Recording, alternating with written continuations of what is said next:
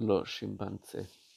Inverno romano. Scendevo giù per il viale di Villa Borghese che porta al museo e intanto pioveva a dirotto. Ma si poteva vedere ogni goccia venir giù rigando di bianco il cielo nero, per via del sole che risplendeva chiaro in fondo ai boschetti, tra le nuvole che scappavano da ogni parte, luminose, pioveva e c'era il sole. Se non avessi saputo che era gennaio, avrei pensato che fosse marzo. Tanto l'aria era dolce e l'erba nei sottoboschi alta, folta e verde. Pioveva a stecche d'ombrello e il sole risplendeva che pareva d'oro e quell'erba sotto gli alberi si beveva ugualmente la pioggia e il sole. Tutto ad un tratto mi sentii felice, con una gran forza nelle gambe, come se fossi stato un grillo gigantesco, da poter con un salto salire in cima al tetto del museo che si vedeva in fondo al viale con la sua bella facciata gialla, e feci davvero il salto aprendo la bocca verso il cielo e una goccia di pioggia mi cadde dritta nella bocca e mi parve che mi ubriacasse come se fosse stato un sorso di liquore, liquore pensai. Ci ho vent'anni e ho ancora da vivere questa vita tanto bella, almeno altri quaranta o cinquanta anni. Viva la vita! A destra del viale, in cima ad un collinetta, vidi due o tre cavalli grossi e pasciuti con dei ragazzi ben vestiti in sella che aspettavano la fine della pioggia, riparati sotto i lecci e non, se, non so perché, quei cavalli mi parvero tanto belli e pensai ancora, sono proprio felice. Intanto, quasi senza accorgermene, avevo cominciato a cantarellare una canzonetta alla moda e mi ricordai ad un tratto del titolo di un film che avevo visto tempo addietro, cantando sotto la pioggia. Forse ero felice perché andavo al mio primo appuntamento con Gloria, la cassiera di un bar dalle parti di piazza dalla, della regina dove io lavoro come meccanico in un garage. Questa Gloria l'avevo accostata al buio, assistendo nel bar alla televisione e prima le avevo sfiorato il braccio con il braccio e poi, facendomi coraggio, le avevo messo la mano sulla mano e così, finita la televisione, le avevo fissato un appuntamento per giovedì, che era il giorno in cui la padrona le dava il cambio alla cassa dei bar. Oggi era giovedì. Io andavo all'appuntamento e mi sentivo felice. La sola preoccupazione era che ci avevo pochi soldi. Sono cose che succedono quando si ha vent'anni e si, ha, si è meccanici in un garage. Tanto pochi da non poter offrire a Gloria che una visita al giardino zoologico e poi, tutt'al più, un espresso, in piedi, in un bar. Niente cinema, perché i cinema dalle parti di via Veneto sono cari, a maggior ragione, ragione niente ballo in una sala, anche fosse quella del quadraro, ma io ci ho la passione degli animali e mi illudevo che anche Gloria ce l'avesse. E poi contavo sul sentimento. Se questo c'è, che importano i soldi. Tra questi pensieri ero giunto al museo che era il luogo dell'appuntamento. Mi misi al riparo della pioggia sotto un cornicione e aspettai. Finalmente ecco Gloria arrivare da uno di quei viali deserti sotto la pioggia, riparandosi con l'ombrellino. Non so perché dal modo e come era acconciata compresi subito il mio errore. Quella non era la ragazza che ci voleva per me, era tutta infronzolata con un cappotto nuovo, rosso, e un vestito di seta verde bottiglia. Aveva una nuova acconciatura ai capelli così che quasi, quasi non la riconobbi. Di solito li portava lisci e sciolti ai due lati del viso. Adesso, invece, li aveva tutti raccolti in cima al capo in tanti ricetti. E i tratti del viso, che lei aveva grossi e un po' brutali venivano fuori senza rimedio, come nudi. Mi colpì il naso che, senza essere brutto, non era bello, un po' a forma di nocco, e la bocca come di negra, di espressione schifiltosa, carica di rosetto che luccicava. Mi disse appena ci fummo salutati, ci voleva anche la pioggia. Aufa, beh, dove andiamo? Perché non andiamo al cinema? Qui accanto, via Veneto? Risposi, bel divertimento, stare insieme al buio in un cinema e poi, finito il film, salutarsi e buonanotte. Allora andiamo a ballare? Io non so ballare. Non sai ballare? E che aspetti a imparare? Povera me, sono cascata bene. E dove vogliamo andare allora? A sederci su una panchina? Incominciai. Ci sarebbe la zoo? Ma lei subito, storcendo la bocca.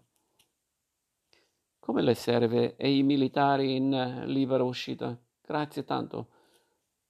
Me ne torno a casa e fece il gesto di andarsene. Allora dissi quasi sperando, e in fondo, che se ne andasse davvero. E va bene, arrivederci. Lei questa volta ebbe paura che la lasciassi. E va bene, andiamoci pure, pazienza. Così scendemmo verso lassù, per un viale deserto, sotto la pioggia.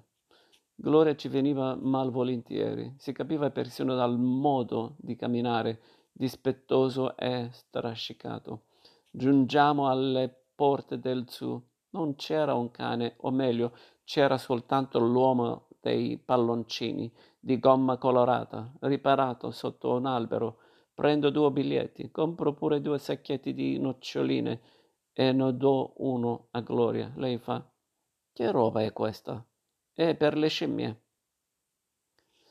Beh, dagliele tu, non posso soffrire le scimmie. Entrammo e lei si diresse verso il recinto degli elefanti. Ce n'era uno enorme, con la pelle grigia tutta cascante come se gli fosse stata troppo larga. La fronte appoggiata contro le sbarre, dissi, già contento. Lo vedi, l'elefante? E lei sgarbata. Già, l'elefante. Che c'è di speciale? L'elefante simpatico ci guardava fisso con i suoi occhietti intelligenti. Allora mi chinai strappai da terra un pugno d'erba e lo diedi a Gloria dicendole prova un po' a dargliela. Lei non voleva, poi accettò di mala grazia. L'elefante stese la pros, probiscide, prese l'erba dalla mano di Gloria, arrotolò indietro lento lento la proboscide e si mise l'erba in bocca. Gloria non poté fare a meno di gridare Guarda, mangia, mangia, con gioia. E io per un momento sperai che ci prendesse gusto, ma lei subito si pentì. Ecco che mi sono sporcate le mani di terra. Guarda. E si pulì la mano con schifo sul mio impermeabile. Passammo del, dall'elefante al rinoceronte, il quale era proprio brutto, con quel corno tra gli occhi, e stava fermo come un monumento, tutto luccicante di pioggia. Dissi a Gloria, è brutto, ma non è a colpa. Sotto tutto quel popò di corazza c'ha un carattere buono, non mangia che erba.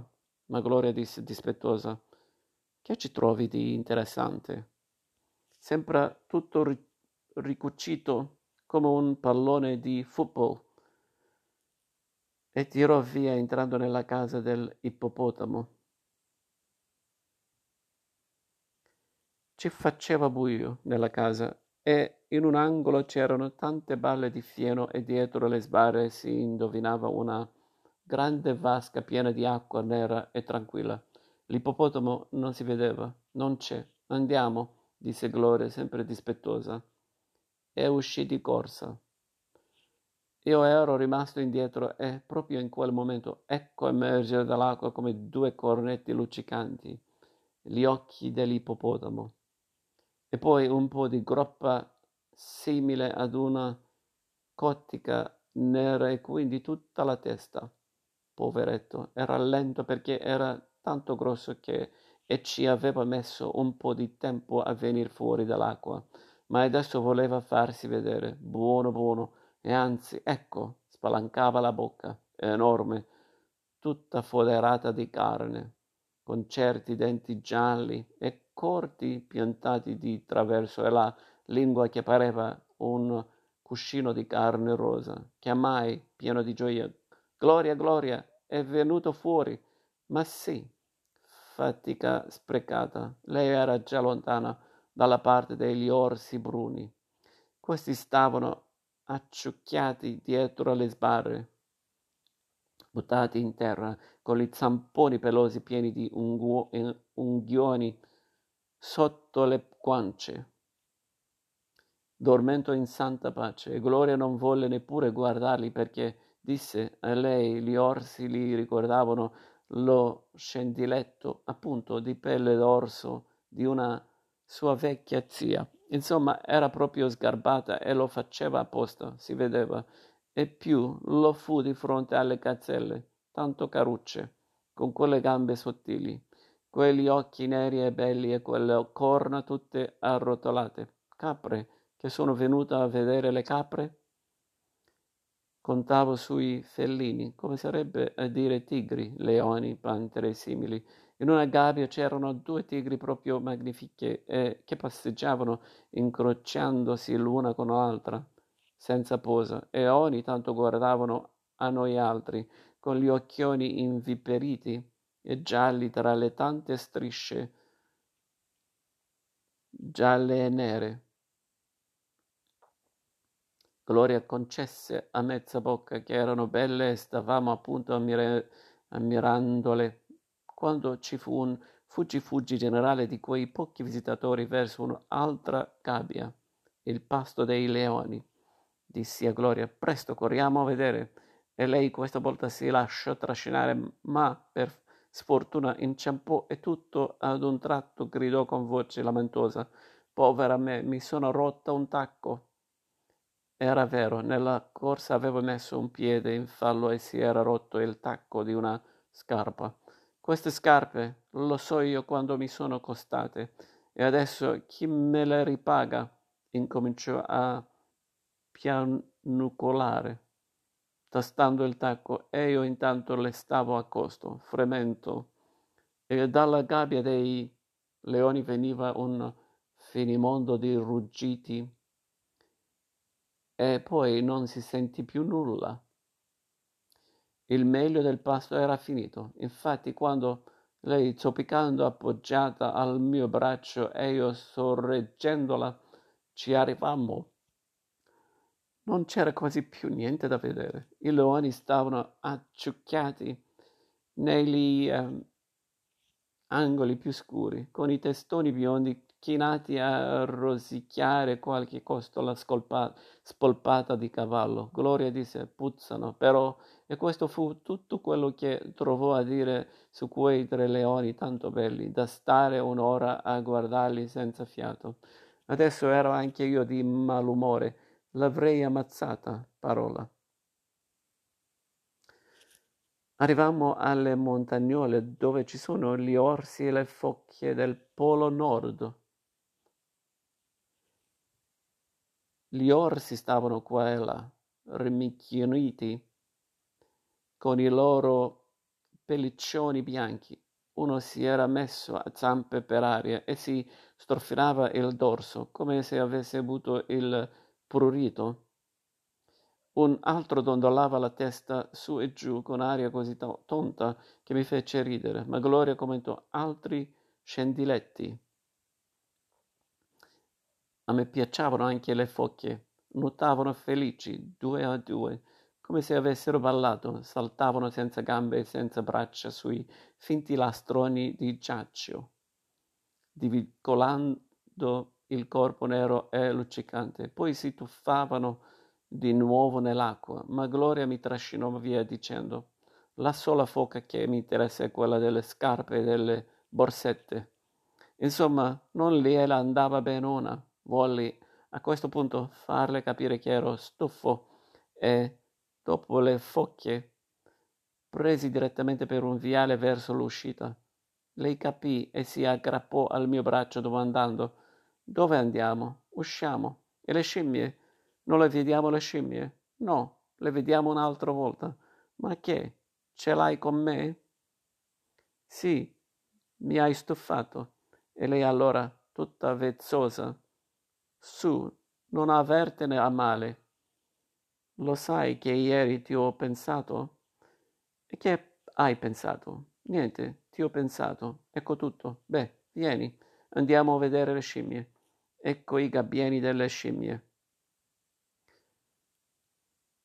Ce n'erano di piccole assai, ma con la coda lunga che loro si prendevano in mano, spulciandola svelte, svelte e guardandoci intanto con le faccette tristi, altre più grandi, con il sedere che pareva tutto un mazzo di melanzana violette e la testa di cane. Adesso Gloria voleva dimostrarmi che a lei le scimmie piacevano, ma lo faceva con un tale sforzo che quasi quasi l'avrei preferita sgarbata come prima, tanto che le dissi, ma piantala, si vede lontano un miglio che a te le bestie non ti interessano. E lei, lo vedi come sei, sempre scontento. Mi piacciono, sì, mi piacciono moltissimo.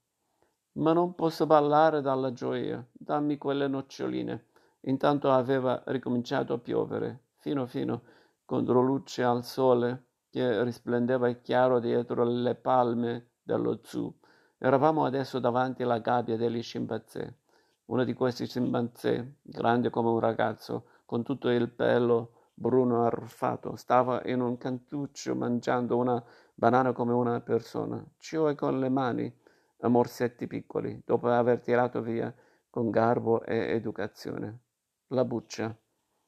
Un altro era salito sopra l'altalena e andava su e giù, ritto in piedi, e non si capiva perché lo facesse, tanto era serio.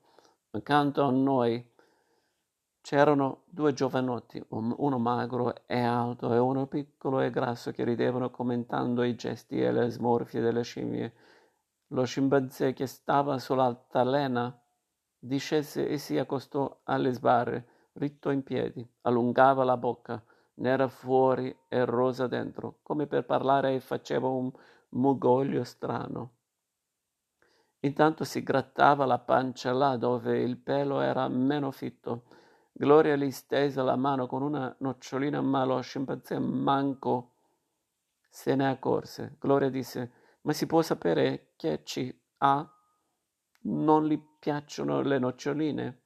Lo scimpanzé fece una specie di fischio, si allontanò, curvo e come affaticato, verso il fondo della gabbia. Quindi si rivoltò ad un tratto, raccattò una manciata di non so che, sudiciume dal pavimento. Prese la rincorsa e ce la gettò in faccia. La sola colpita fu Gloria. Io le stavo dietro e quei due giovanotti furono lesti a saltare da parte. Tutto avvenne in un attimo. Gloria si guardò il bel cappotto rosso schizzato da capo a fondo.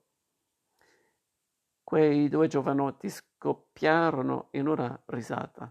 Gloria gridò: Maledetto lo zoo e maledette queste bestiacce!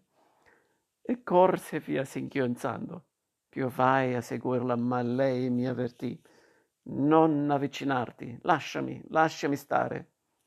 E io allora, piano piano, rallentai il passo e alla fine mi fermai. Gloria infilò l'uscita e scomparve.